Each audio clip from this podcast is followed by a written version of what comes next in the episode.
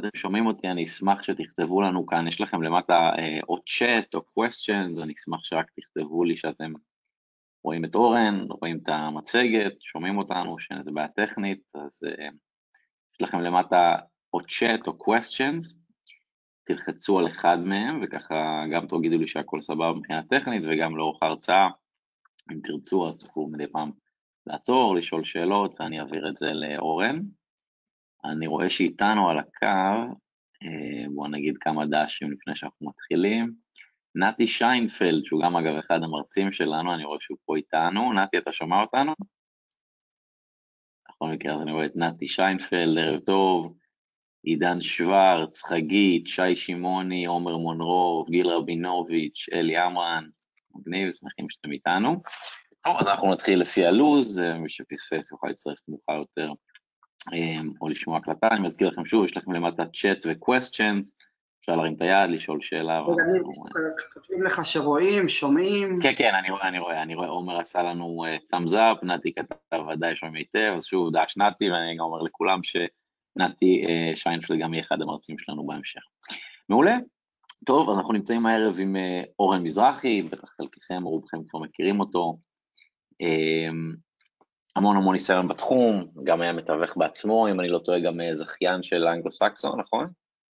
כן. היה, היית גם, נכון? כן, זכיין, והיום הוא מתעסק לדעתי בעיקר בהדרכת מתווכים ומנהלים, בכל מה שקשור ל... איך לסגור בלעדיות, איך להתמודד עם התנגדויות עמלה, איך לקחת את הקריירה שלהם ואת העיסוק הזה בעצם, אולי נקרא לזה אפילו להפוך מעיסוק לעסק, בטח אסביר את זה אחר כך יותר ממני, אני זוכר שמעתי הרצאה של אורן והוא אמר שם משהו כמו שאנחנו צריכים להפוך את זה מעיסוק לעסק, או להפוך את זה מעסקה לעסק, בטח ינצח את זה כך יותר טוב ממני. כן, זה, זה, בדיוק ההרצאה היום. כן, כן, אז זהו, כמו שאנחנו רואים על המסך, ההרצאה היום זה איך לבנות עסק בתיווך ולרדוף אחרי עוד עסקה, אז בעצם אולי אורן אולי גם תוסיף עוד כמה מילים על עצמך, ומשם אה, נרוץ, וכמו שאמרתי לאורך הפרזנטציה, אני אגיד לכם שאלות. כן, אני, אני אמשיך, אני, אני עוד מעט אספר קצת על עצמי, אני רוצה להתחיל, תגיד לי שיש כבר, יש אנשים, כן, הגיע הזמן. יש לנו אנשים, ונתי כותב ש... אה, יש... נתי, אגב, אני לא גיל, אני ניר, אני לא יודע אם התכוונת אליי או אל אורן, אבל הוא כתב לי שיש לי קול רדיופוני, גלי צה"ל הפסיד אותך על טוב, אז רק תיקון אחד, אני ניר ולא גיל, אבל תודה על המחמאה. אה, טוב, אורן, אז אני מעביר בינתיים את השרביט אליך, בוא נתקדם. אוקיי, אז שלום לכולם, אני יודע שזו שעה קשה, וזה שעות של בית וכאלה, ילדים, משפחה ו... וכל המסביב. אז אה, ככה אנחנו נתחיל. ואיך אומרים, נכבד את מי שהגיע בזמן, ואחר כך יהיה הקלטה, מי שירצה לחזור, לראות, להראות לסוכנים שלו וכולי, תקבלו את ההקלטה ותוכלו להמשיך משם. אז אוקיי, אז ההרצאה שלנו היום בעצם היא איך לבנות עסק בתיווך ולא לרדוף אחרי עוד עסקה. בסופו של דבר, כשאנחנו, אה, אני פוגש לא מעט מתווכים שעובדים זמן, עובדים כבר עשר וחמש שנה, וכשאני שואל אותם ככה, תספרו לי קצת על איך נראה, איך נראה היום שלכם, איך נראה השבוע שלכם, איך נראה החודש שלכם, אה, הם מספרים לי על עסקה ש... שהם סגרו, ועל עסקה שכמעט יצאה, ועל עסקה שנפלה ברגע האחרון אצל עורכי דין, ובעצם הם עסוקים בעסקאות. ואחד הדברים ש... שלפי דעתי קריטיים ב... בתחום התיווך זה הרעיון של להקים עסק ולא לרדוף אחרי עוד עסקה. וזה לא משנה כמה זמן אתם בתחום, ככל שאתם יותר חדשים ואתם תיחשפו ל... ל... למידע הזה, אתם יכולים, ל... ל... אתם יכולים להיות במצב שאתם תוך שנה, שנתיים מקימים עסק הרבה יותר יציב ממי שעובד 15 ו-20 שנה בתחום. וזה בעצם אה, אה, בשורה משמחת לחדשים שביניכם. אה, אה, ניר, אולי תשלח שם אה, בצ'אט, אה, mm-hmm. שיכתבו ככה, שכל אחד יכתוב כאילו כמה זמן הוא בתחום, שנראה פחות או יותר את, mm-hmm. עם אנשים okay. יותר ותיקים, okay. יותר אוקיי, חדשים. Okay. אוקיי. אז יש לכם למטה צ'אט כזה או קווסטר כזה, אני רוצה לקרוא את הבקשה של אורן. בואו אולי ככה רק תכתבו לנו כמה זמן אתם בתחום, ככה אולי אורן יוכל יותר טוב להתאים את ה... הרצאה לקהל, אז אם בא לכם לכתוב למטה בצ'אט או בקווסטיונס כמה זמן אתם רוצים. ותק, אה, אה, זה יעזור לי להתאים את זה יותר מדויק אליכם. אני רואה שעומר מונרוב כותב שהוא 13 שנה בתחום, אני רואה שדפנה קיזלשטיין כותבת שהיא 7 שנים בתחום, נתי, אתה מוזמן גם לכתוב, ומי שרוצה מוזמן גם לכתוב, אז נזכיר אותו גם. אני רואה שיש לנו פה שניים די ותיקים. אגב, מה ההגדרה שלך לוותיק? סתם מעניין, מה, איך אתה רואה את הדברים? לא, מבחינתי, אתה יודע, שנה, מבחינתי עד שנה, הוא נכנס לסטטיסטיקה של, של עשרה נכנסים, תשע עוזבים. משנה עד שלוש נכון. שנים הוא נכנס לסטטיסטיקה ש, שבערך אה, שלוש מחמש נשארים. אחר כך זה כבר אה, אה, רובם, אבל... אה, אבל בעצם מי כאילו שצלח את החמש שנים, אז הוא כבר בפנים, אפשר לומר. בעצם מי שעבר את החמש שנים, הוא הגיע לאיזשהו נקודת פריצה, אתה אולי קורא לזה כך. כן, הוא הגיע, הוא הגיע לנקודה, הגיע לנקודה שהוא כבר מבין, מבין את העבודה, ודרך אגב זה קורה הרבה, שבשלב הראשון אתה מבין, אתה מבין מה העבודה, מבין מה זה בלעדיות, מבין מה זה עבודה עם קונים, מבין מה, איך עושים משא ומתן, מה זה נדל"ן בכלל, הבדל בין דירות mm-hmm. וכולי, ואז אתה כאילו בשלב הבא, אחרי שהבנת את ה... אתה לוקח כאילו את כל הלבנים האלה ומתחיל להקים את, ה, את הבית. עכשיו זה צריך, להיות, זה צריך להיות, אה, מה שחשוב לי שתבינו, שצריך להיות בתפיסה. זה לא, זה לא רק בעבודה, זה גם בתפיסה שלכם, אני רוצה להקים עסק. ולהקים עסק, אנחנו נפתח, נסביר קצת מה זה להקים עסק בתחום התיווך, ו... ולמה בעיניי הגיוס בלעדיות זה אחד הכלים הכי חזקים של להקים עסק בתחום התיווך. אז, אה, אז בואו בוא נתקדם. אוקיי. Okay. אז איך בונים עסק בתיווך ולא רודפים אחרי עוד עסקה? אז קודם כל כשאנחנו מגדירים עסק, אז אני רוצה להגדיר את ההגדרה שלי של עסק, וכי אם אנחנו רוצים להקים עסק, אנחנו צריכים להבין מה זה בכלל עסק. ההגדרה שלי לעסק זה בניית שיטה שעובדת ולאורך זמן, שהזמן נדרש מבעל העסק הולך ופוחת. זאת אומרת, בואו בוא, בוא נתעכב רגע על המשפט הזה. קודם כל, מבחינתי, הקמת עסק זה הקמת בניית שיטה. זה לא על הדרך, זה לא משהו שעובד לרגע, אנחנו פוגשים את זה הרבה אצל מתווכים שיש להם עליות וירידות, יש להם, אה, אתה יודע, כחודש, חודשיים, שלושה, שהיה להם מלא עסקאות, ופתאום חודשיים, שלושה של שקט, אה, עד כדי כך שהרבה מתווכים בטוחים שעבודת התיווך היא עבודה לא יציבה, ואי אפשר לייצר שם יציבות, וככה זה עבודה. ובעיניי זו מחשבה מאוד מאוד מאוד לא טובה, אה, כי זה כאילו אתה שולח את זה לשוק, זה לא קשור אליי, זה קשור לשוק, ובעצם מי שמנהל לך את העסק זה לא אתה, אלא השוק. אז מבחינתי עסק זה משהו שעובד ולאורך זמן. כשאני מדבר עובד ולאורך זמן, זה אומר שנגיד אנחנו חווים עכשיו למשל שוק של מוכרים, ומי שנמצא פה מספיק זמן יודע מה זה שוק של מוכרים ושוק של קונים ויודע את ההבדלים ביניהם, העסק שלו צריך לעבוד גם בשוק מוכרים וגם בשוק קונים, ולא יכול להיות שכשפתאום השוק קצת השתנה, אז הוא לא יודע איך לתפקד והוא לא, לא יודע מה עושים. אה, כי מי שכתב פה שהוא שבע שנים ומעלה, הוא יודע שהוא כבר עבד בכמה שווקים, ו, ולא יכול להיות ששנה אחת הוא מסיים אותה ב, במחזור X, ושנה אחר כך הוא מסיים אותה בחצי X, כי, כי, כי השוק השתנה, בסדר? אז אנחנו צריכים בעצם לבנות שיטה שעובדת ולאורך זמן, אה, כאשר הזמן שנדרש מבעל העסק הולך ופוחת. אם עכשיו אתם אומרים, תקשיב, יש לי עסק, בוא נגיד, בוא, בוא נדבר קצת מספרים, בסדר? אה, מתווך שעושה בערך מיליון שקל בשנה, אין ספק שהוא ב-level הגבוה של המתווכים היום. אני מכיר גם מתווכים שעושים שתי מיליון שקל בשנה, אבל אה, אה, כאלה שעובדים לבד. אבל בוא נגיד, כולנו יכולים להסכים שמתווך שעושה מיליון שקל בצורה סדירה, הוא מתווך אה, ב... ב, ב איך אומרים? בוא נקרא לזה בעשירון העליון. אבל אם אותו מתווך עובד 15 שעות ביום, אז בעיניי משהו עובד פה לא נכון. כי, כי יש פרמטר מאוד, אה, אה, אני כאילו רואה פה מטען מאוד, מאוד צמוד בין הוותק שלך בעסק לזמן שאתה משקיע בו. ככל שאתה יותר אה, ותיק בעסק, אתה אמור לרדת מבחינת הזמן שאתה משקיע ולייצר את אותו הכנסה. אם אתה מייצר מיליון שקל אחרי שלוש שנים, לא יכול להיות שאחרי שש שנים תייצר מיליון שקל עם עוד שלוש שעות עבודה. וזה דרך אגב מה שקורה היום להרבה מתווכים, אה, יותר לוותיקים, שהם כאילו אה, צריכים להשקיע הרבה יותר זמן בשביל לייצר את הסכומים שהם אה, מכירים מפעם, ובעיניי זה חלק מה, מהבניית עסק. הזמן של בעל העסק צריך להיות פחות, מסיבה פשוטה, כן? בנית שיטה כבר, השיטה כבר עובדת, כבר בדקת אותה מספיק פעמים, היא עובדת, היא עובדת עליך, היא עובדת על, על אם אתה מכניס סוכנים, זה גם עובד על סוכנים שאתה מכניס, אה, היא, היא, היא, אתה כבר יצרת אנשי קשר, כבר יצרת הפניות של מוכרים שמגיעים אליך, כבר יצרת אנשים שמכירים אותך, לא יכול להיות שעוד שנה מהיום, שאתה כאילו אמור לגדול מבחינת יותר אנשים מכירים אותך, יותר אנשי קשר יצרת, יותר אה, אנשים ממליצים עליך, אתה בעצם צריך לעבוד יותר זמן. זה, זה משהו פה לא הגיוני, אפילו אם אתה, כל אחד מכם היה עובד בסלקום או בשופרסל או לא משנה מה, ככל שהוא היה גדל בוותק, הוא היה גדל בתנאים, בשכר, אה, אין שום סיבה כשאנחנו עצמאים שזה לא יקרה אותו דבר בדיוק.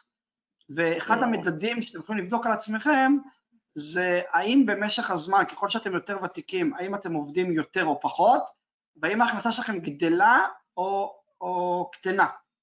ושוב, אני מרגיש שזה צריך להיות בכל שוק ולאו דווקא בשוק, ש...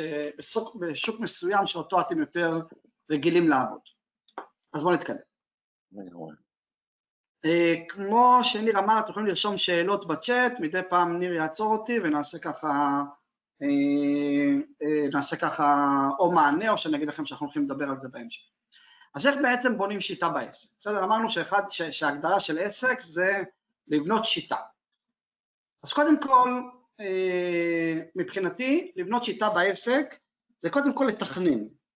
בואו ניקח דוגמה. אנחנו עכשיו רוצים לגייס בלעדיות. אז uh, כשאני מדבר על ש... לבנות שיטה בעסק, זה בעצם בכל אחד מהפרמטרים שאתם מתעסקים בהם. זאת אומרת, כשאתם עובדים עם מוכרים, צריך להיות לכם שיטה לעבודה עם מוכרים ולגיוס בלעדיות. כשאתם עובדים עם קונים, צריך להיות לכם שיטה איך אתם עובדים עם קונים, איך אתם מסננים אותם, עם מי אתם יוצאים, מתי, איך ולמה. בסדר? זה בעצם איך אתם עושים שיווק, איך אתם מבקרים את השיווק. זאת אומרת, לכל אחד מהפרמטרים שאתם עושים אותו בעסק, צריך להיות בסוף אה, שיטה. אני רוצה דווקא להתמקד כרגע בגיוס בלעדיות. אז נגיד איך אני בונה בעצם שיטה בגיוס בלעדיות. אז קודם כל אני צריך לתכנן, בסדר? לתכנן, זה אומר, יש לי עכשיו נגיד רבעון הקרוב, כמה נכסים אני רוצה לגייס בבלעדיות ברבעון הקרוב, בסדר? עכשיו, אני פה יכול להתייחס לשתי נקודות, או לסטטיסטיקה ארצית, או לסטטיסטיקה שלי. אם אני יודעת שהסטטיסטיקה שלי מעולה, אם אני לא יודע, אני מתחיל את הסטטיסטיקה הארצית. לדוגמה, כדי לגייס נכס בבלעדיות, אני צריך לעשות אה, עשר פגישות עם מוכרים. כדי לעשות אה, עשר פגישות עם מוכרים, אני צריך עשרים טלפונים. עכשיו שוב, אני נותן לכם מדד ארצי, מפה כל אחד יגזור לאזור שלו. יש אזורים שאתם תתקשרו לעשרה מוכרים, אתם תיכנסו לתשע פגישות, ויש אזורים שאתם תתקשרו לעשרה מוכרים ותיכנסו לשתי פגישות. תעשו את הסטטיסטיקות לפי האזור שלכם. אבל בוא נגיד, אם אני יודע שאם הסטטיסטיקה הארצית מתאימה גם לאזור שלי, זאת אומרת, על כל עשרה טלפונים שאני אעשה למוכרים, חמישה מתוכם אני, אני אוכל לקבוע פגישות, ומכל עשר פגישות שאני אעשה, אני אגייס בלעדיות אחת. זאת אומרת, כשאני עכשיו רוצה למשל לגייס אה, חמישה נכסים עם בלעדיות, אני, קל לי לתכנן, אני יודע מה בדיוק אני צריך לעשות בשביל לגייס חמישה נכסים מבלעדיות, בסדר? עכשיו, השלב הבא הוא יישום, אני מתחיל לעשות, מתחיל לבצע, עושה טלפונים, אחרי שאני יודע כמה טלפונים אני צריך לעשות וכמה פגישות אני צריך לעשות כדי לגייס חמישה נכסים מבלעדיות, אז אני אה, מיישם, מתחיל להוציא את זה לפועל. עכשיו, השלב הבא הוא שלב הבקרה. שלב הבקרה אומר, אני בודק מה קרה.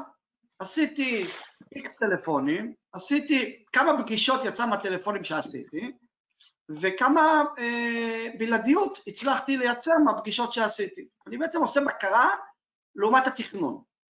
עכשיו, זה כל, השלב, כל השלבים האלה זה שלבים של כמות. זאת אומרת, כשאני עכשיו מדבר על, על בניית עסק, זה תמיד בשני שלבים, שלב אחד של כמות, שלב שני של איכות.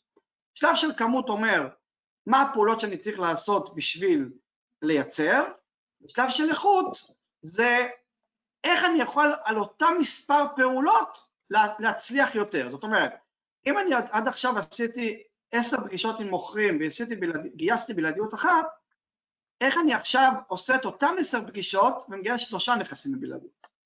זה השלב של הייעול, זה השלב האחרון בבניית שיטה, ש, שבעצם תכננתי כמה בלעדיות אני רוצה, אני יודע מתוך הסטטיסטיקה מה צריך לקרות בשביל שיהיה לי את החמישה נכסים בבלעדיות, אני מיישם בשטח, עושה בקרה לראות מה עבד בפועל, ואז אומר איך אני מייעל, איך אני עכשיו עושה כל שלב, הופך אותו יותר, לטוב יותר.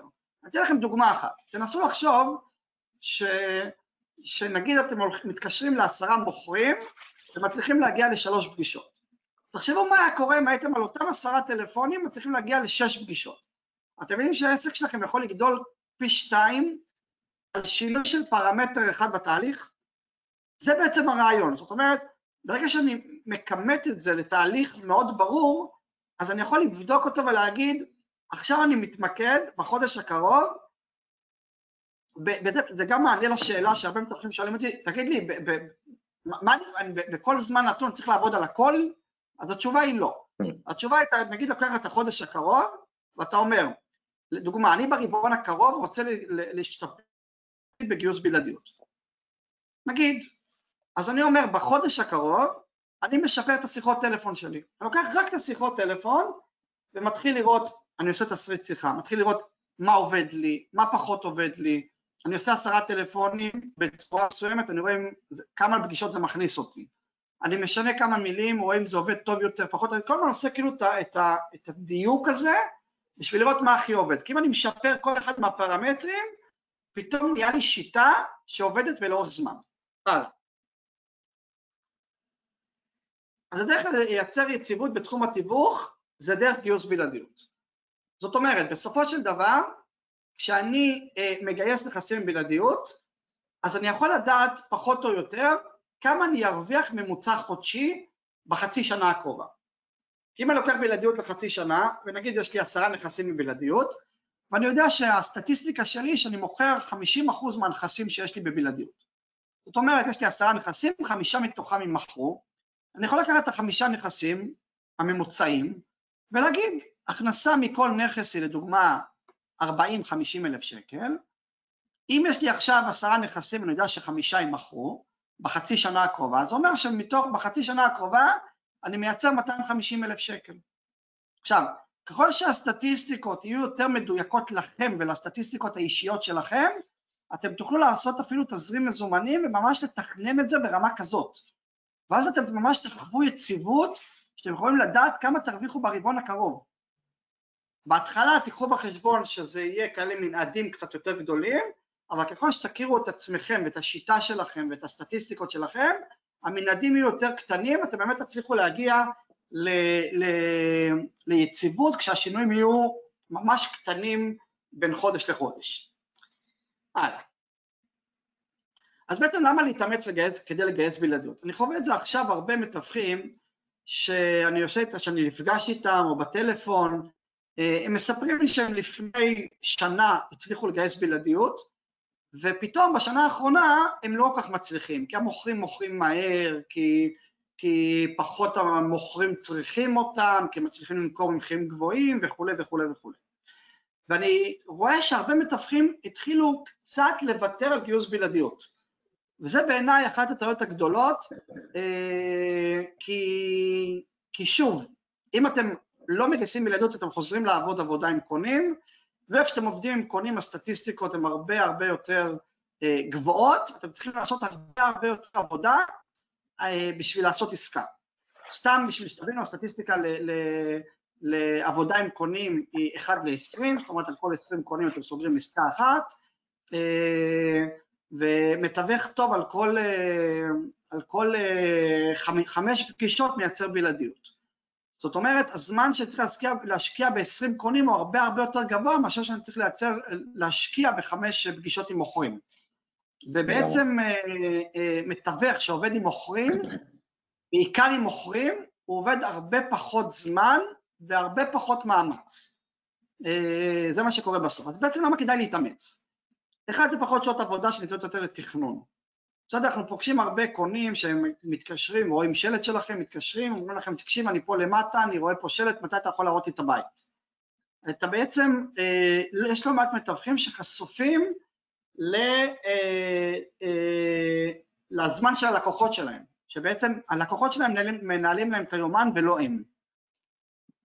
דבר mm. שני, לא המתווכים עובדים בעיקר עם מתעניינים. אני כשאני עכשיו נכנס ל, לעבודה, אני אוהב להיות בולט, אני לא אוהב לעשות מה שכולם עושים, כי אם אני עושה מה שכולם עושים, אז אין לי שום יתרון. כשעכשיו אה, אה, יש לדוגמה 100 מתווכים באזור שלי, אם אתם תסתכלו ככה, תסתכלו על המאה המתווכים האלה, קצת תלמדו אותם יותר לעומק, אתם תגלו שמתוך המאה המתווכים יש 90 מתווכים שעובדים בעיקר עם קונים. הסיבה הפשוטה, כי הקונים מתקשרים אליכם, אתם לא צריכים לרדוף אחריהם, כי, כי יותר, אה, אה, הקונים מעריכים יותר את העבודה שלכם מאשר מוכרים, לפחות בשלב הראשון, אה, ואם יש עשרה מתוך המאה האלה שעובדים בעיקר עם מוכרים, יש להם יתרון גדול כי ה-90 מתווכים האחרים רודפים אחריהם בשביל להראות את הנכסים שלהם. אז אני אוהב להיות אוקיי. מאלה שרודפים אחריי ולא מאלה שאני רודף אחריהם, ו- וזה חלק ממה שמייצר יציבות בעסק. כי תחשבו, גם בתקופה הזאת למשל, הרבה מתווכים אומרים לי שהקבוצות שת"פ פחות מתפקדות, כי כמתווכים שיש להם בלעדיות פחות משתפים אותה עם אחרים.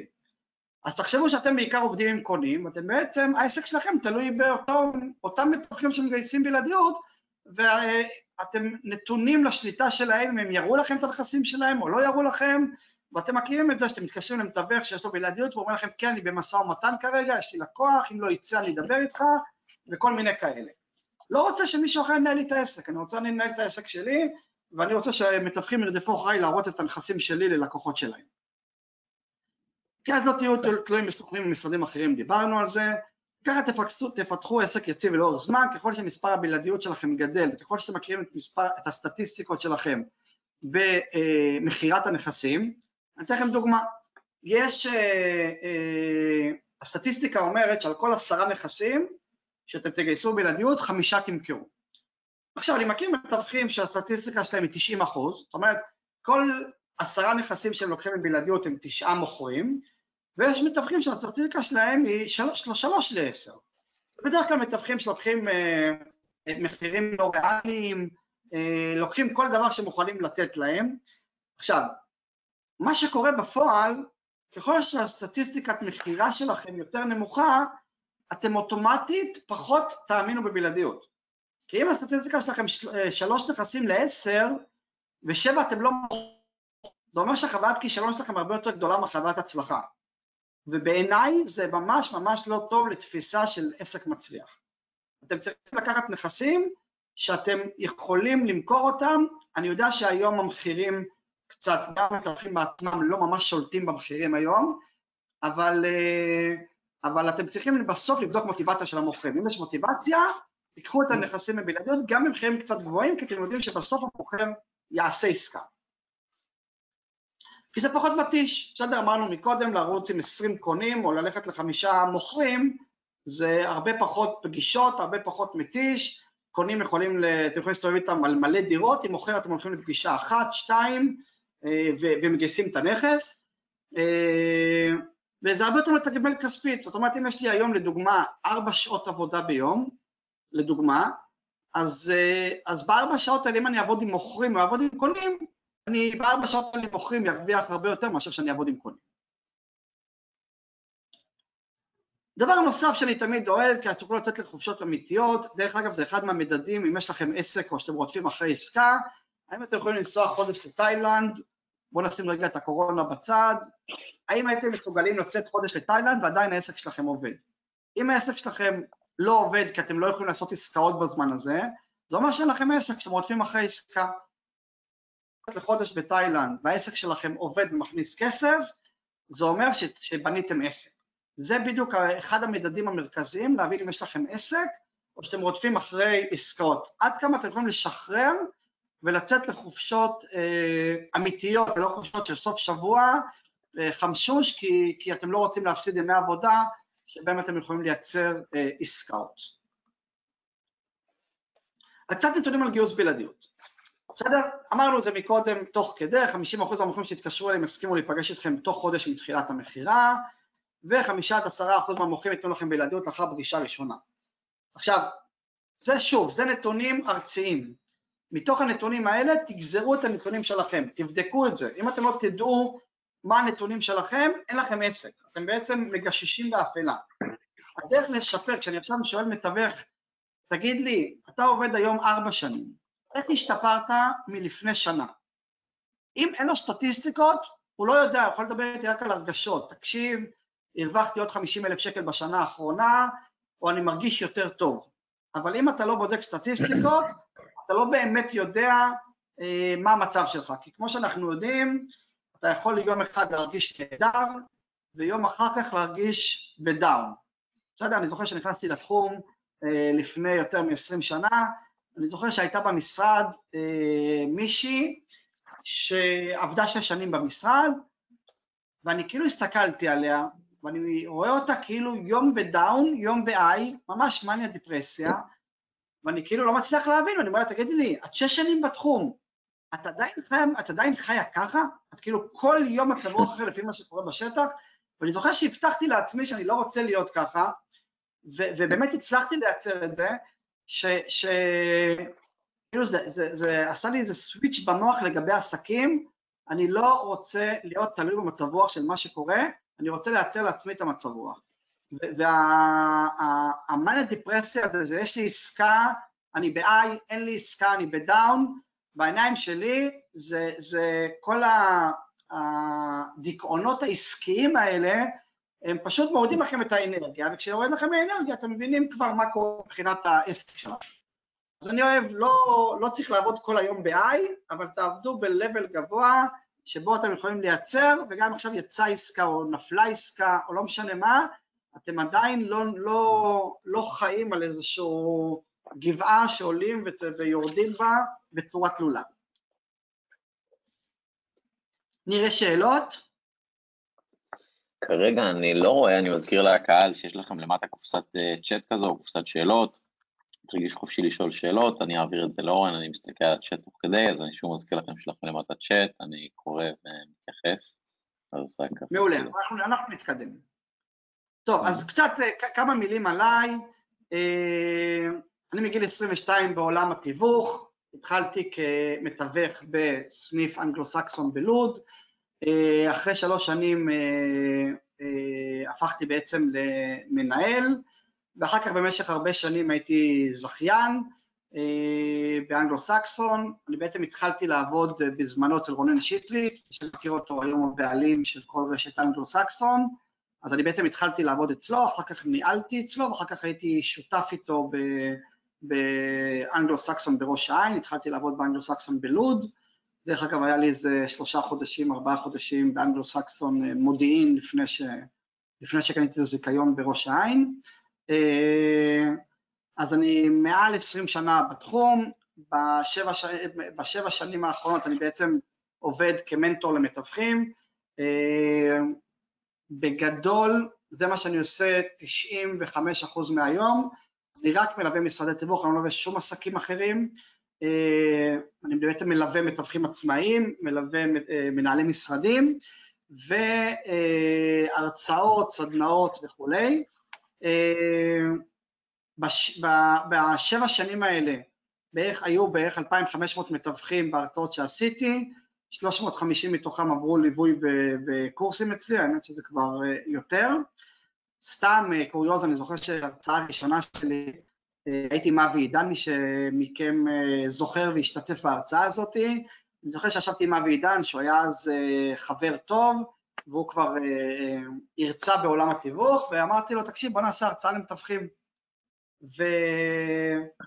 והוא אמר לי, יאללה, ישבנו בבית קפה, בנינו הרצאה שנקראת 21 שיטות לגיוס בלעדיות, ציפינו שיגיעו בערך 50 מתווכים uh, להרצאה הזאת, וכמובן זו הייתה הרצאה בתשלום, בתוך שלושה ימים נרשמו 430 מתווכים, ואני בעצם בהרצאה הראשונה שלי בחיי, מול מאות מתווכים, פעם ראשונה שאני מדבר על במה, בקיצור, היה שם, היה מעניין. אה, זה, איך אומרים, התחלתי, התחלתי ישר ב... בהרצאות גדולות, ועשה עשה לי את, ה, את הכיף הזה להרצות. אה, נפגשתי באופן אישי עם 500 מתווכים בשנתיים האחרונות. המשמעות של כל הדבר הזה, זה שבעצם אני תמיד אומר שמה שלמדתי אה, בשטח, אה, ומה שלמדתי בשבע שנים האחרונות, מה שלמדתי דרך מאות משרדים ומתווכים שאני פגשתי באופן אישי, זה לא פחות ממה שלמדתי 15-16 שנה בשטח. זאת אומרת, ברגע שאני נמצא היום בצומת, שאני פוגש מתווכים מכל הארץ, ותמיד מתווכים אומרים לי, תשמע, אצלי זה שונה, באזור שלי זה עובד אחרת, אצלנו זה ככה, אתם יודעים, ברגע שאתה שומע את זה מ-20 מתווכים ב-20 אזורים שונים, אתה מבין ש... שבפועל כל אחד חושב שאצלו זה אחרת, אבל בפועל זה כן דומה ברוב המקומות. אה, אני יכול להגיד לכם, מעטים המקרים שזה באמת שונה. אז, אה, אז אה, מה שאני מדבר איתכם, הוא עובד גם באילת, גם בצפון תל אביב, ו... וזה נבדק במלא מקומות, בסדר? אז שימו בצד את הסימני שאלה, שימו בצד את אצלי זה לא יעבוד, זה עובד בכל מקום, כל מה שנשאר לכם עכשיו זה לראות איך זה עובד אצלכם. בסדר? ככל שתורידו יותר ספקות, ככה יותר תיישמו. ברגע שתיישמו אתם גם תראו תוצאות. בסדר? אז יש לי, יש לי אתר של קורסים דיגיטליים, אה, קורס קונים, קורס מוחים, קורס מנהלי משרדים, שבה בעצם אני, אה, זה נותן פתרון גם לאלה שרחוקים ולא יכולים להגיע לקורסים הפרונטליים. אז בואו נתקדם. אז מה התפיסה שצריכה להיות לכם על העבודה שלכם?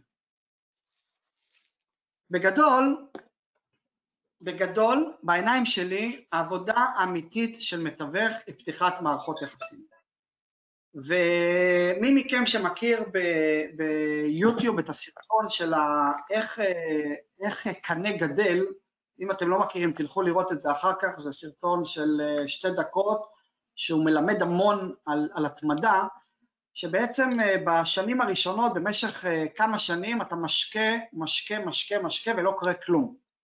ופתאום אחרי תקופה, אני לא זוכר אם זה חמש שנים או שנה, לא משנה כרגע התקופה, פתאום הקנה גדל לגובה שיכול להגיע אפילו ל-30 מטר, אבל הוא גדל בתוך חודש-חודשיים. זאת אומרת, משקים, משקים, משקים, משקים, משקים, ולא רואים תוצאות, ופתאום בבת אחת אתם רואים תוצאות של כל ההשקיה שעשיתם. וזה בעצם העבודה של תיווך. תנסו לחשוב על, על, על מה שדיברנו מקודם. תנסו לחשוב על מקום, על עשר פגישות עם מוכרים שהלכתם. אם נגיד שאתם בסטטיסטיקה הארצית, ואתם מתוך עשרה נכסים שהלכתם, גייסתם בלעדיות אחת. זאת אומרת שחוויתם הצלחה אחת ותשע כישלונות. עכשיו, כמה זה מדכא לחוות תשע כישלונות בשביל לחוות הצלחה אחת? אתם צריכים להיות עם עצבים מברזל, אתם צריכים להיות, אה, אה, גם אם אתם לא עשיתם אנשי הברזל, את התחרות הזאת, אתם צריכים להיות עם האופי הזה. ובעיניים שלי, כשאתה, כשזאת הגישה, מהר מאוד אתה מתייאש. והתפיסה שלי הייתה מהרגע הראשון שנכנסתי לתחום, אין, אני הלכתי לעשר פגישות, אז אני פתחתי עשר מערכות יחסים בעשר פגישות האלה.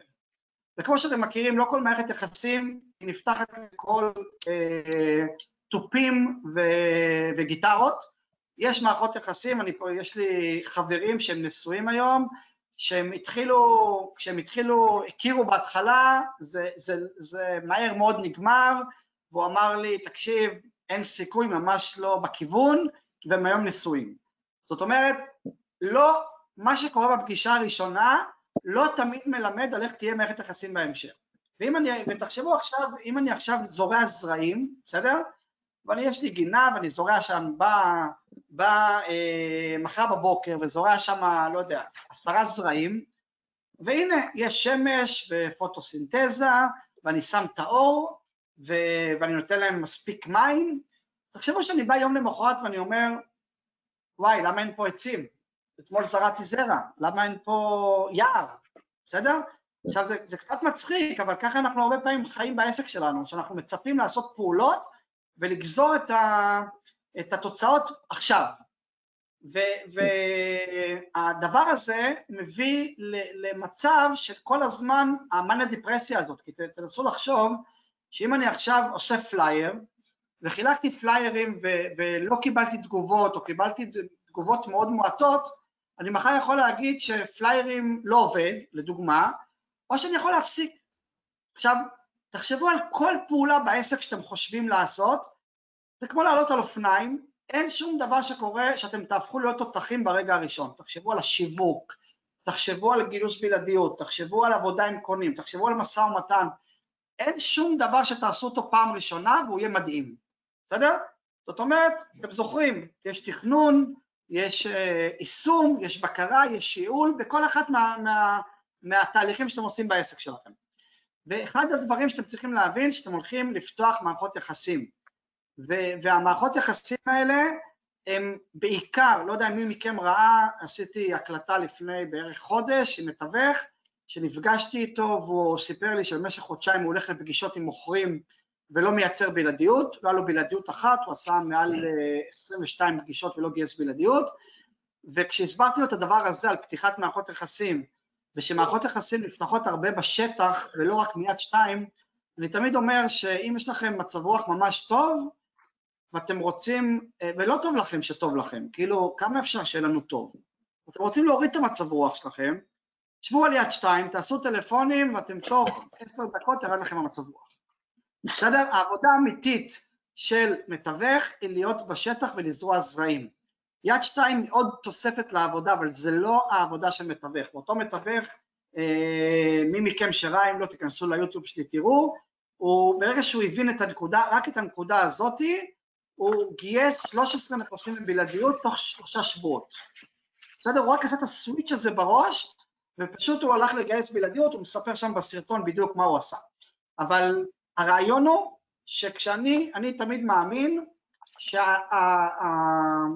שהפריצות דרך בעסק שלנו, או גם בחיים האישיים, לא רק בעסק, הם קורים בשינוי תפיסה. אם אני אמשיך לעשות את מה שאני עושה באותו דרך, אז כנראה, סתם לדוגמה, יש מתווך שפגשתי, שהוא אמר לי, תקשיב, אני כבר כמה שנים מייצר 20 אלף שקל, כנראה שזה הסכום שאפשר לייצר בתיווך.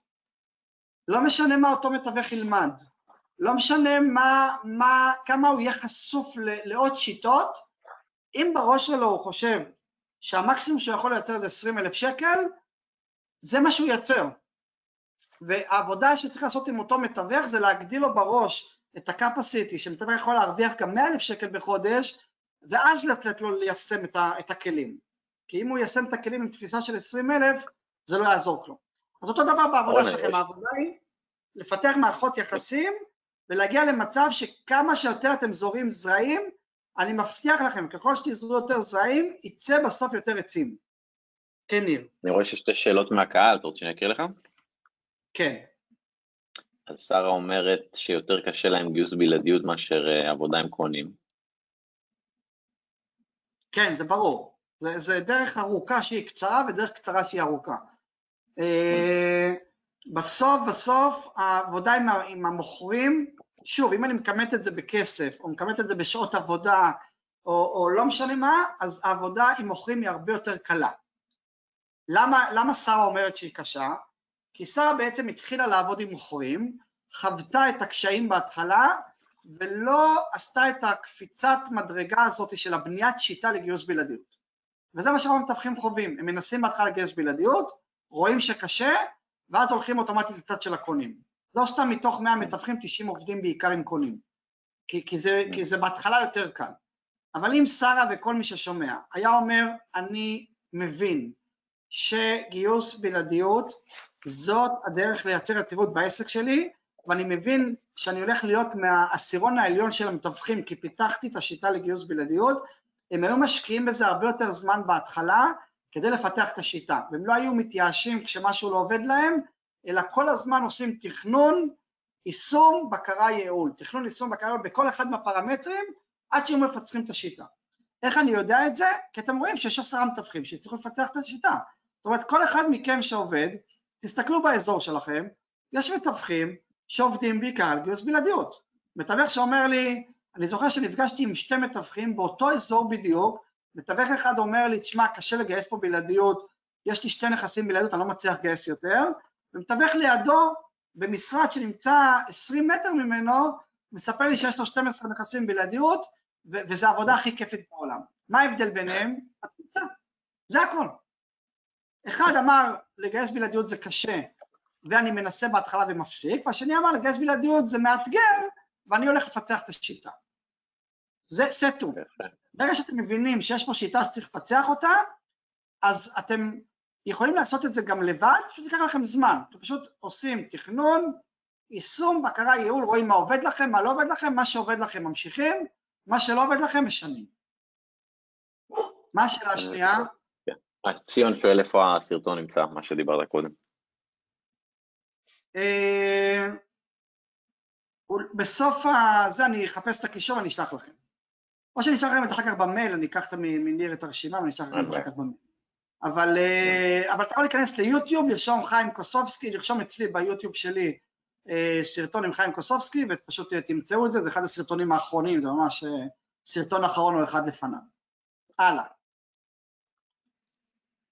עכשיו, כשאנחנו בונים מערכת יחסים, אז אנחנו צריכים להבין שכל בניית מערכת יחסים היא תהליך, וככה צריך להתייחס לכל השלבים, זה תהליך, זה לא זבנג וגמרנו, זה לא אני זורע זרעים ואני מחר בא לראות אם יש עצים, אני בונה תהליכים, ובתהליכים, כמו שאני לוקח עכשיו זרע ואני משקה אותו ולאט לאט יש עציץ ולאט לאט אותו הוא, גדל לשיח ולאט לאט יכול לגדול לעץ, אז אני מבין שיש פה תהליך ואני לא, לא מצפה לזרוע את הזרעים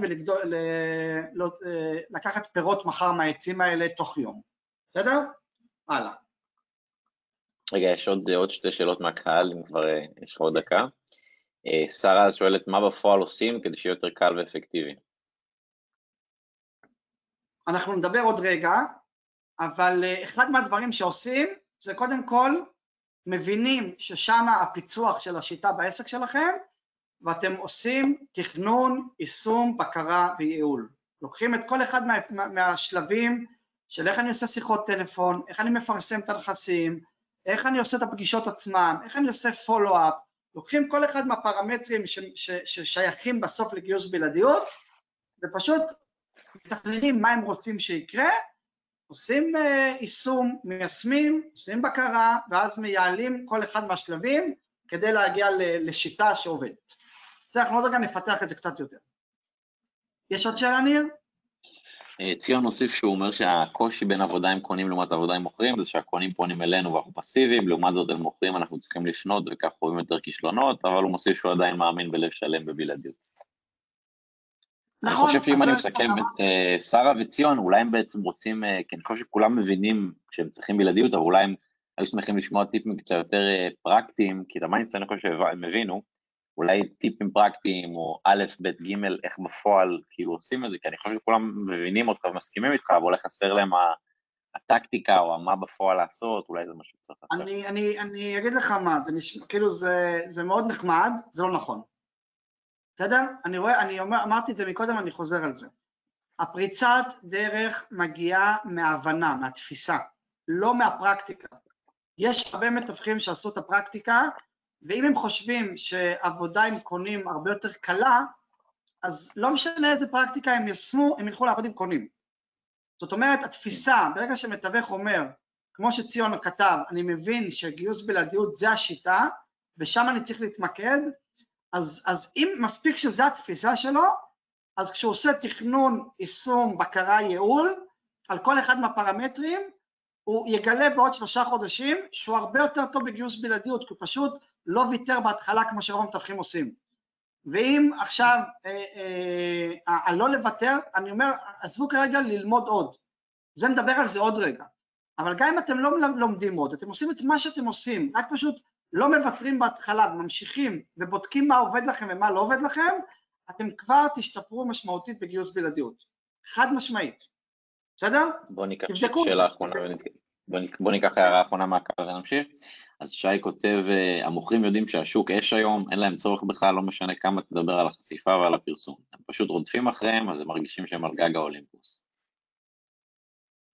אוקיי, okay, אז הטענה שלי, שלא משנה איזה עסקה תביא לי, אני יודע לעשות אותה יותר טוב מהמוכרים, אני יודע למקסם את העסקה יותר ממה שהמוכרים יכולים לבד, מסיבה פשוטה, לא בגלל השיווק שאני עושה, לא בגלל המשא ומתן שאני עושה, לא בגלל כל הדברים האלה, אני זוכר שבתחילת דרכי, אה, אה, כשלמדתי ככה איך עובדים, אז באתי למוכר, אמרתי לו, תקשיב, אני יודע לעשות משא ומתן, אני עושה משא ומתן, אה, כבר עשיתי לא מעט משא ומתנים על נדל"ן, אתה יחסית חדש בזה, אתה עכשיו יש לך דירה למכור, אתה לא כזה, איך אומרים, עשית כבר עשרות משאים ומתנים, זה היתרון שלי, אתה תיתן לי ואתה תצליח יותר, כן, אעשה לך משא ומתן. ואותו מוכר אמר לי, תקשיב, אני משמש מטעם הממשלה בשחרור שבויים, תאמין לי שמשא ומתן אני יודע לעשות, בסדר?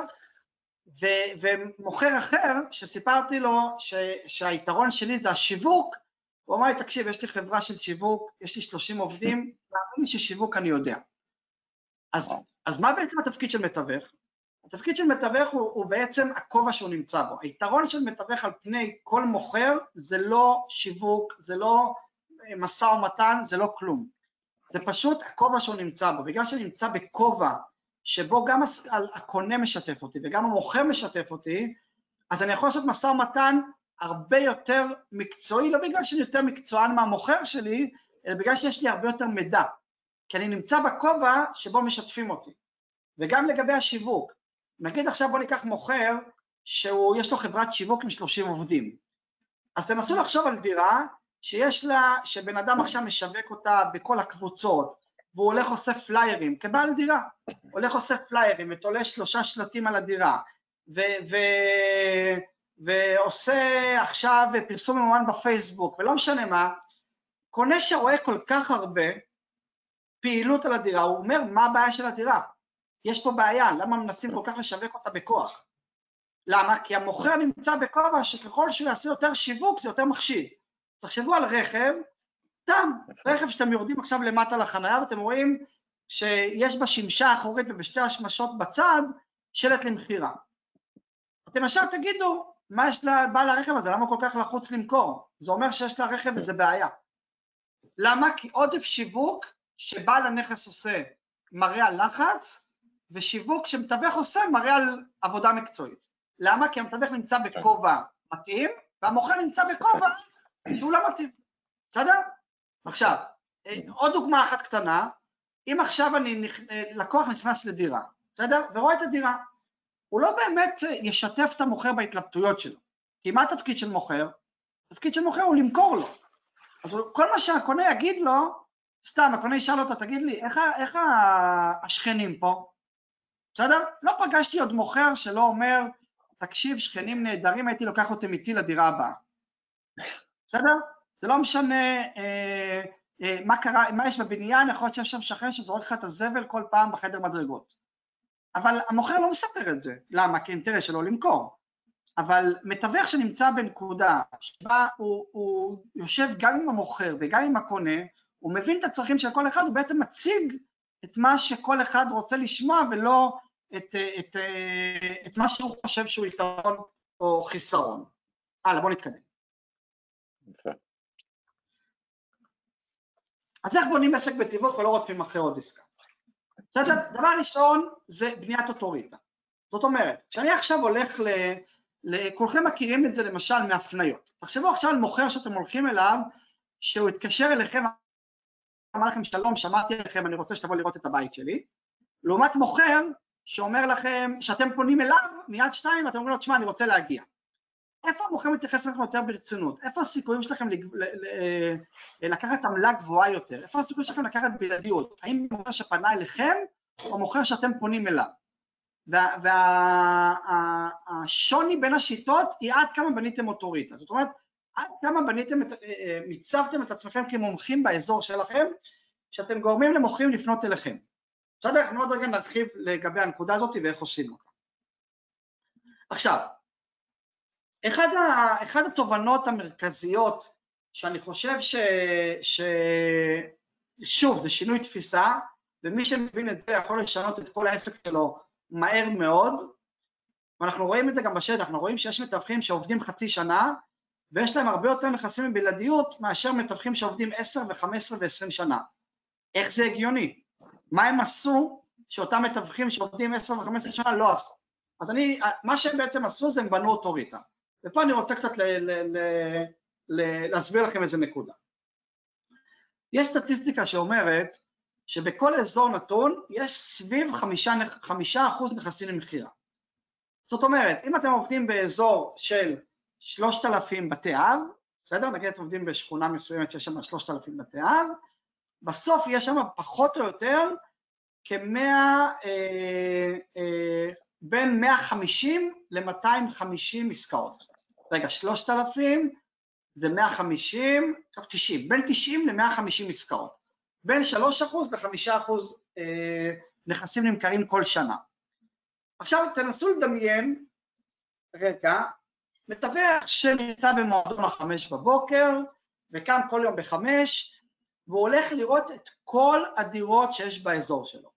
לא משנה דירות שלו, דירות דרך מתווכים אחרים, כל מוכר שמפרסם הוא הולך לראות הכל. בסדר? אתם מסכימים איתי שזה מתווך חרוץ. כמה זמן ייקח לאותו מתווך שיכירו אותו באזור שבו הוא עובד?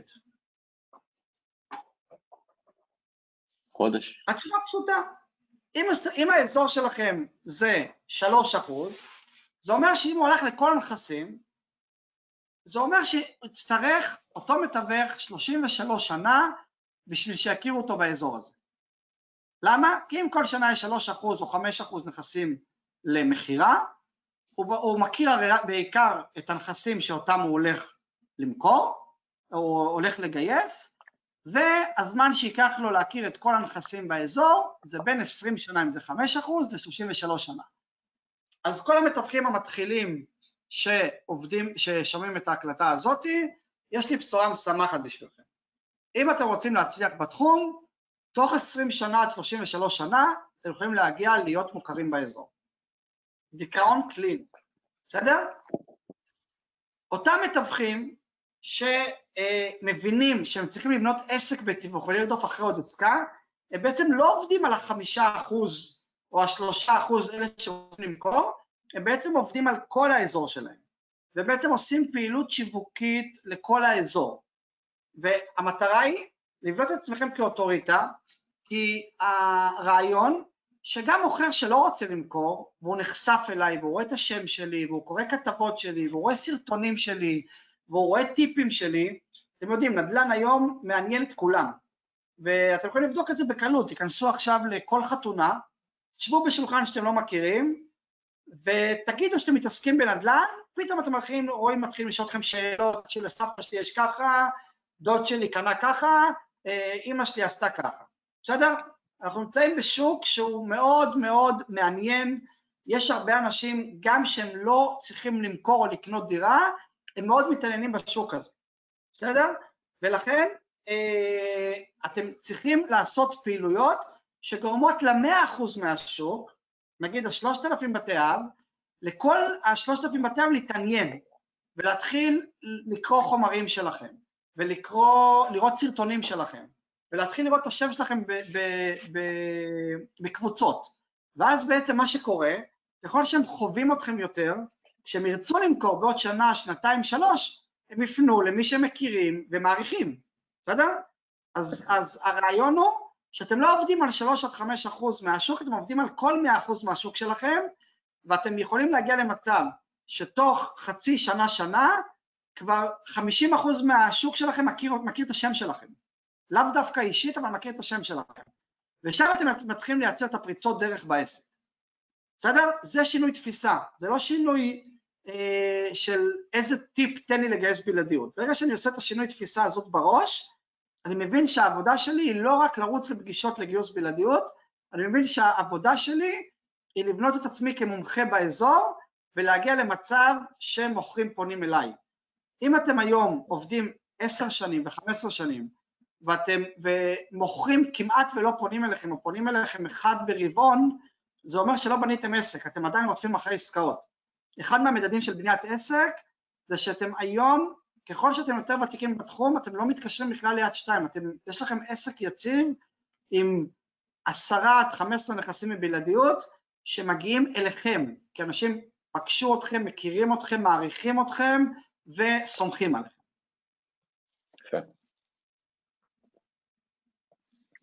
עכשיו, אחד המדדים שאתם יכולים בעצם לבדוק על עצמכם, זה כמה זמן אה, ביום אתם מקדישים בממוצע לגיוס נכסים בלעדיות. שוב, אותם 90% שעובדים עם קונים, יכול להיות שהם עכשיו גם מנסים לגייס נכס בלעדיות, אבל אתם תראו ש-90% מהזמן שלהם עובדים בקונים. זאת אומרת, מתווך שמבין שהפריצת דרך בעסק שלו, או היציבות בעסק שלו, היא דרך גיוס נכסים בלעדיות, הוא לא יכול לעשות את זה על הדרך. זה אמור להיות אה, אה, מרכז הזמן שלו, זה אמור להיות אה, לפחות, לפחות בין שלוש לארבע שעות ביום, הוא משקיע בעבודה עם מוכרים.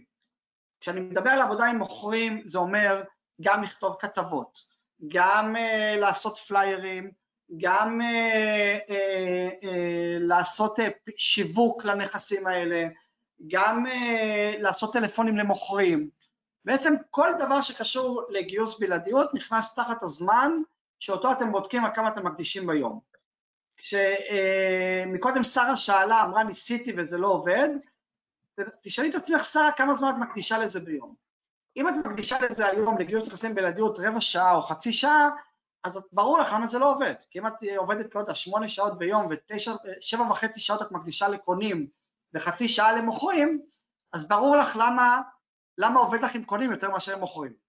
בסדר? מספיק שתבינו את הנקודה הזאת ותעשו את השינוי בראש, שאתם צריכים להקדיש זמן כדי לייצר את השינוי בגיוס נכסים בלעדיות, זה לבד מייצר שינוי. הלאה.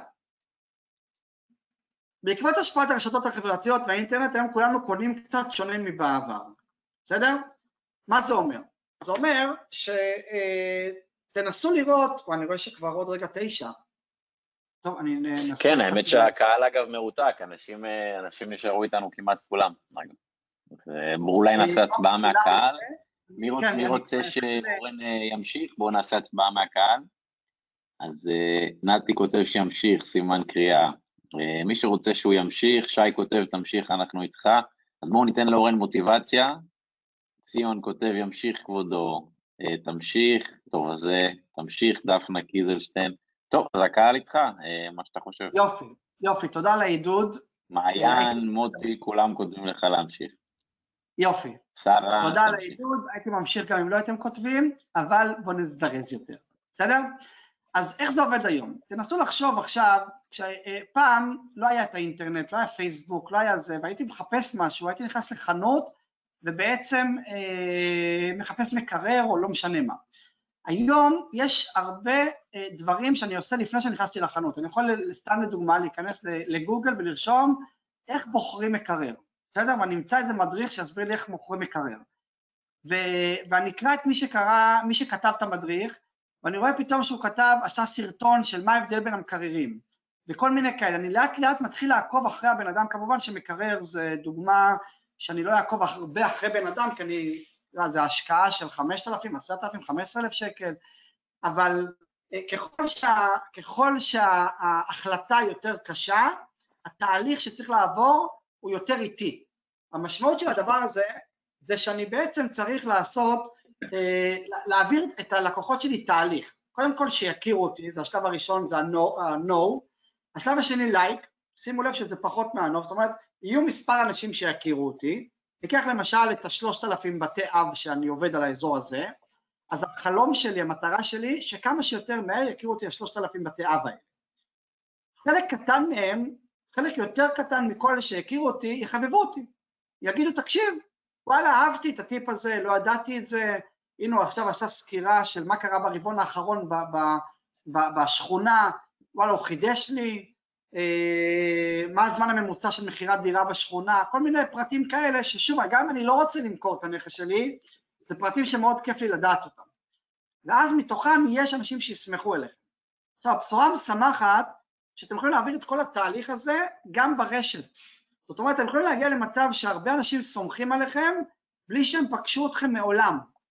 וזה מה שקורה בעצם, אני היום אה, אה, בעצם עושה כל הליוויים העסקיים שלי, כל הקורסים שלי, כל הזה, אני עושה את התהליך של no like twice, אני מפרסם כמו, כמו מה שאתם רואים עכשיו, אה, ההקלטה הזאתי, הוובינר הזה, ובעצם אני, כמה נחשפים מתווכים, וחלק מהם אומרים, תשמע, אהבתי מה שהוא אמר, וחלק אומרים, תשמע, הוא מדבר שטויות, זה בסדר, לא צריך להתרגש מאלה שלא אוהבים אתכם, לא תמיד יאהבו אותנו והכל טוב, וחלק מהאנשים אומרים, תשמע, אני סומך עליו, אני אהבתי את הרעיונות שלו, אהבתי את התפיסה שלו, אני סומך עליו, הם מגיעים למצב שהם, שהם הרבה פעמים באים ו, ונכנסים לליווי שעולה עשרות אלפי שקלים, על סמך דברים שהם ראו ברשת בלי שפגשו אותי מעולם.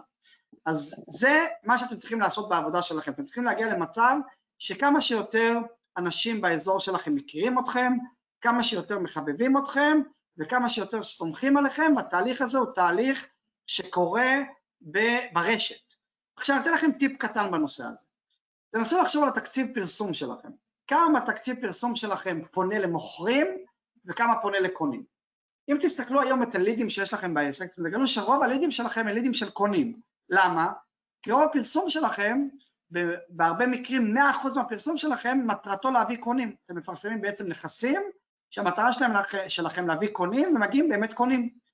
אם תקחו את התקציב פרסום שלכם ו-50% ממנו תשימו בהשקעה בפרסום למוכרים ו-50% בפרסום לקונים, אתם תגלו שפתאום תתחילו לקבל גם לידים ממוכרים, כי בעצם שמתם תקציב פרסום כדי להביא את אותם מוכרים אה, דרך הפרסום שאתם עושים. הלאה. אז דוגמאות לבניית אוטוריטה, בסדר? לדוגמה כתבה. בסדר? זו דוגמה למשל אה, כתבה שמתפרסמת בעיתון מקומי כל שבוע, אה, למה לתת למתווך בלעדיות למכירת ביתי, זה יכול להיות סקירה על השכונה כמו שאמרתי, זה יכול להיות אה, אה, איך מתמחרים נכס בצורה מקצועית, לא משנה מה, יש שוב, את הכתבות האלה יקראו גם אנשים שלא אה, צריכים למכור או לקנות דירה. אתם מתחילים לייצר מצב שאתם הופכים להיות מומחים, שאנשים מתחילים לקרוא אתכם, ואני יכול לספר לכם עשרות סיפורים, אני עשיתי כתבות כאלה במשך שנים, אה, בעיתון בזמנו כשלא היה פייסבוק, ואחר כך בפייסבוק ויוטיוב וסרטונים וכאלה, ואני יכול להגיד לכם שזה כלי נהדר לבניית אוטוריטה, אה, אנשים מתחילים לקרוא את הכתבות שלכם, מתחילים לעקוב אחריכם, מה שחשוב פה זה לעשות את זה בצורה שיטתית, קבועה, לא לפרסם כתבה, פתאום חודש לא לפרסם, פתאום לעשות סרטון, פתאום לא, לקחת יום בשבוע, נגיד יום שלישי, וכל יום שלישי להעלות כתבה או טיפ נדל"ן, או משהו שגורם לאנשים להתחיל לעקוב אחריכם פעם אחרי פעם. בסדר? זה יכול להיות, למשל, אני עשיתי אה, אה, 20 אפליקציות חינמיות מומלצות למתווכים ומנהלים, בסדר, ישבתי סתם, עשיתי איזה פוסט בפייסבוק, שאלתי מתווכים איזה אפליקציות יש לכם חינמיות שאתם ממליצים למתווכים אחרים לעבוד איתם, בואו נעשה שיתוף של הידע כדי שכולנו נוכל ללמוד אחד מהשני, היה בפוסט הזה קרוב ל-500 תגובות, קראתי את התגובות, אספתי מתוכם 20, 20 אפליקציות חינמיות והוצאתי מדריך של 20 אפליקציות, פרסמתי את המדריך הזה ותוך שעה נרשמו קרוב ל-400 מתווכים שרצו אפליקציות חינמיות לעבודה של מתווכים. אז אותו דבר, אתם יכולים לקחת עכשיו, לעשות מדריך למוכרים, אתם יכולים לעשות אה, למשל סקירה לשכונה, סקירה מקצועית, לא משנה מה, לפרסם את זה ולגרום למוכרים להגיד אני רוצה להירשם. ובעצם אתם יכולים להתחיל לנהל, לפרסם למוכרים האלה, זה כאילו בן אדם שלמשל, איך למכור את הדירה שלך בזמן מקסימלי, במחיר מקסימלי ובזמן קצר, בשבעה צעדים פשוטים, בסדר? גם מוכר שרוצה למכור את הדירה שלו לבד, הוא יגיד, שמע, מעניין, איך אני עושה את זה? אני רוצה לקרוא את המדריך הזה, הוא נרשם, המדריך כמובן חינם, הוא נרשם, מקבל את המדריך, ויש לכם פרט, אה, יש לכם את המידע של שם, טלפון, של מוכר אה, שאו רוצה למכור היום, או שירצה למכור בשנה הקרובה. בסדר? הנה דוגמה של מדריך הזה, שמדריך מתנה, כמו שאמרתי לכם, בעצם זה, זה, זה כמה כלים, אה, כמובן סרטונים אה, ועוד דברים, יש, יש אה, עשרות כלים בשביל להגיע למצב שאתם חושפים את הידע שלכם, שכל המטרות של כל הכלים האלה להגיע למצב שאתם המומחים ואנשים עוקבים אחריכם בצורה שוטפת. כשזה יקרה, אתם תתחילו לקבל פניות ממוכרים שיתקשרו, יגידו לך, תשמע, ראיתי אותך, שמעתי עליך, קיבלתי עליך המלצה, תבוא אליי, תראה את הבית, אני רוצה שתעריך אותו, כל מיני דברים כאלה, שיחות טלפון שאנחנו כל כך נהנים לקבל, אה, בזכות שאנחנו אה, בנינו את, את, את המומחיות שלנו. עכשיו, תפקידו של המתווך השתנה בשנים האחרונות, בסדר? המתווך היה פעם לאסוף מידע. תנסו לחשוב על, על מי שפה עובד מספיק זמן בתחום, תנסו לחשוב על לפני 15 שנה, בסדר? שלא היה פייסבוק, ו, ולא היה יד שתיים, בסדר? ועכשיו איך מוכר אה, איך בעצם לקוח, מה התפקיד של מתווך? בא אליו לקוח, אומר לו, תקשיב, אני רוצה לקנות דירה, התפקיד של מתווך היה לאסוף מידע, ולהגיד לקונה, יש לי שלוש דירות, ארבע דירות, חמש דירות, בוא תראה. היום, כמו שאתם מכירים, זה כבר לא התפקיד, כי היום כמעט כל קונה שלכם מכיר דירות יותר ממכם.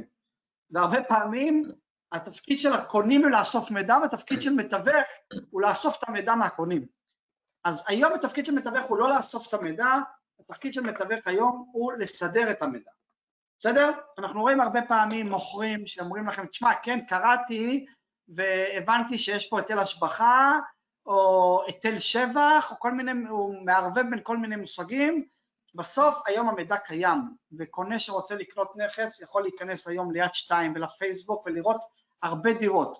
התפקיד של מתווך טוב הוא לא להראות לו כמה שיותר דירות, הוא לקחת את הדירות שהוא אוהב ולהפוך אותן לעסקה, וזה בעצם המשחק. זאת אומרת, כשאתם היום טיפ קטן עם קונים, אתם בדרך כלל מה שאתם עושים עם קונים זה אתם מראים להם כמה דירות ושואלים אותם האם מצא חן ביניכם והאם אתם רוצים להתקדם. אבל שוב, זה לא העבודה, אתם לא, אתם לא הופכים להיות יועצים, אתם הופכים להיות מוכרנים.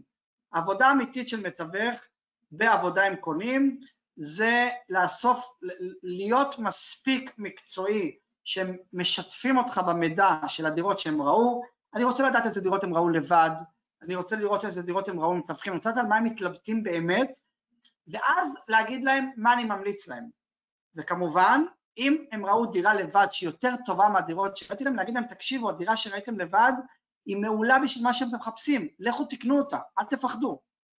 כי אני בעצם, אני, התפקיד שלי הוא לסדר את המידע ולתת להם מה, מהעודף דירות שהם ראו, הם כבר מתקשים לקבל החלטה, ואני בעצם אה, עוזר להם לקבל את ההחלטה, ועל, או על הדירה שלי או על דירות אחרות שמתאימות להם יותר, זה כבר לא משנה, כי שוב, אתם זורים זרעים, אתם לא מחפשים את העסקה, עכשיו אתם רוצים לבנות עסק. ואני יכול לספר לכם, וכל אחד פה שהוא ותיק יכול לספר לכם, על אין סוף לקוחות שחזרו אליהם, מלקוחות שלא קנו דרכם דירות.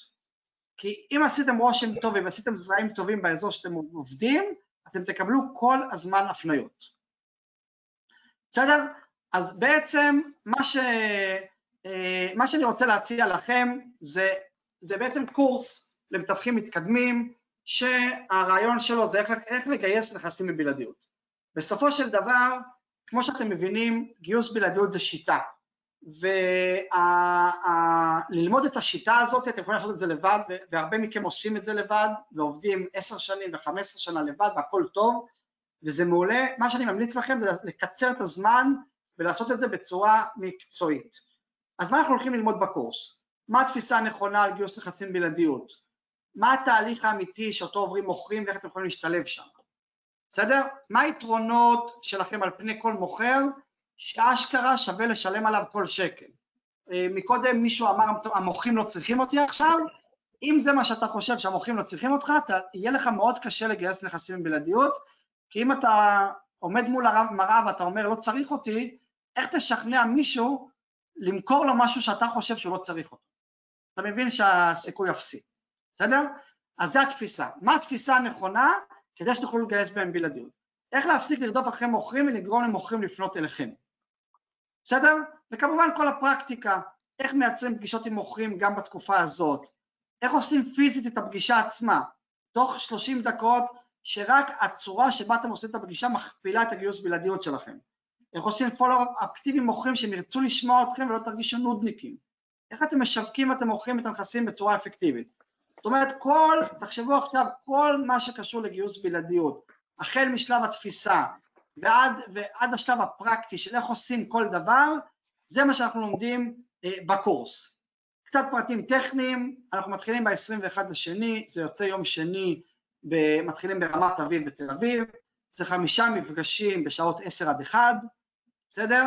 אה, בבוקר כמובן, זה כל יום שני, מה שתקבלו שם בעצם זה גם אנרגיה קבוצתית, יש לנו קבוצת אה, וואטסאפ שבה כל אחד שמשתף דברים ש, שהוא יישם בפרקטיקה, מה קרה לו עם זה וכולי, זה מכניס אנרגיה לכל הקבוצה אה, ויש בעצם, אה, אה, כל מי שנרשם בעצם מקבל כבר פרטי גישה לנדל"נט, כבר מתחיל ללמוד מהיום על גיוס בלעדיות, הוא לא צריך לחכות ל-21 לשני, שאנחנו עושים את זה בצורה פיזית, הוא כבר מקבל מהיום הרשמה ומתחיל ללמוד על גיוס בלעדיות.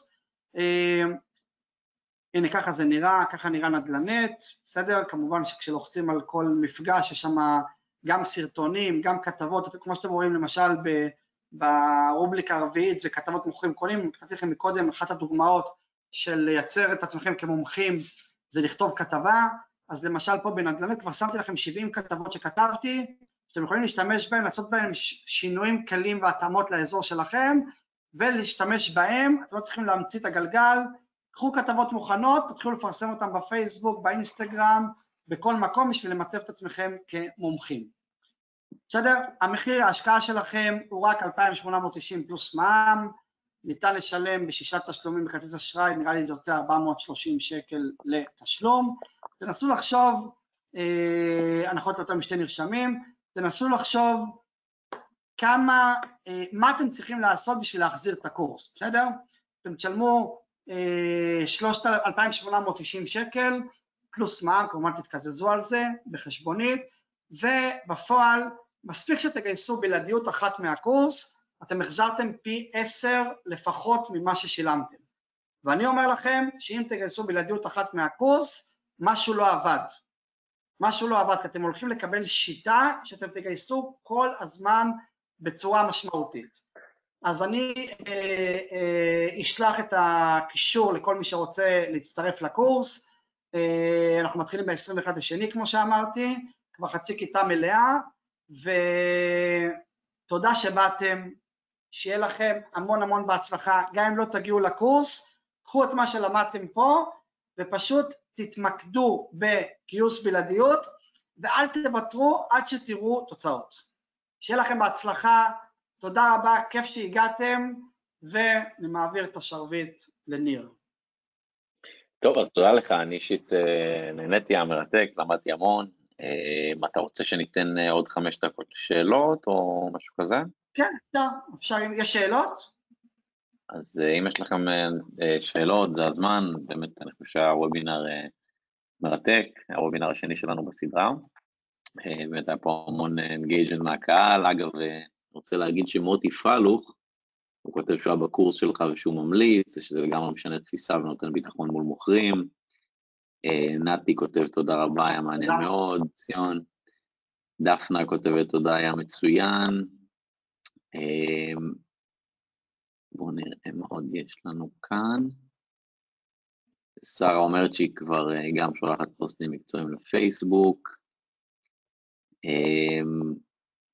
מעיין כותבת, אה, תודה רבה אורן, סניף כרמיאל נהנה. אה, יפה, אז אולי בעצם אנחנו רואים פה מישהו רשום כמשתתף אחד, אבל אולי בעצם יושבים סתם מתוך סקרנות. מעיין, כמה אנשים אתם שם צופים ביחד? סתם מעניין אותי, לא חשבתי על זה, שאנחנו רואים מישהו שהוא... מעיין אומרת שסניף אנגלו-סקסון, אה, מעיין, יש איתך עוד אנשים? סתם סקרן, מעניין, לא חשבתי על זה שאולי אנשים יראו ביחד.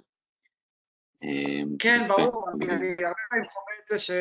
שמישהו אחד נרשם ושם את זה אחר כך אה, במשרד שלו ומראה את זה לכל הסוכנים, אה, בהחלט. אה, דרך אגב, ניר, שלחתי לך את הלינק בוואטסאפ, אולי תשים את זה בצ'אט, שאנשים יוכלו... תשים את זה בצ'אט, שאנשים יוכלו להיכנס ולראות.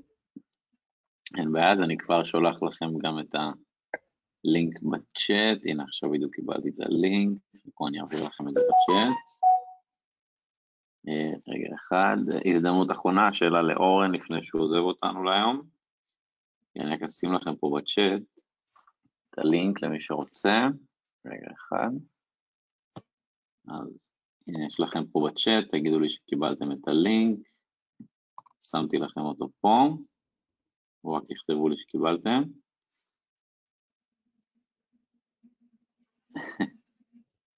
טוב, אז שמתי לכם את הלינק בצ'אט. אמ, תהיה הקלטה למי שרוצה, אני אשלח את זה במייל לכולם.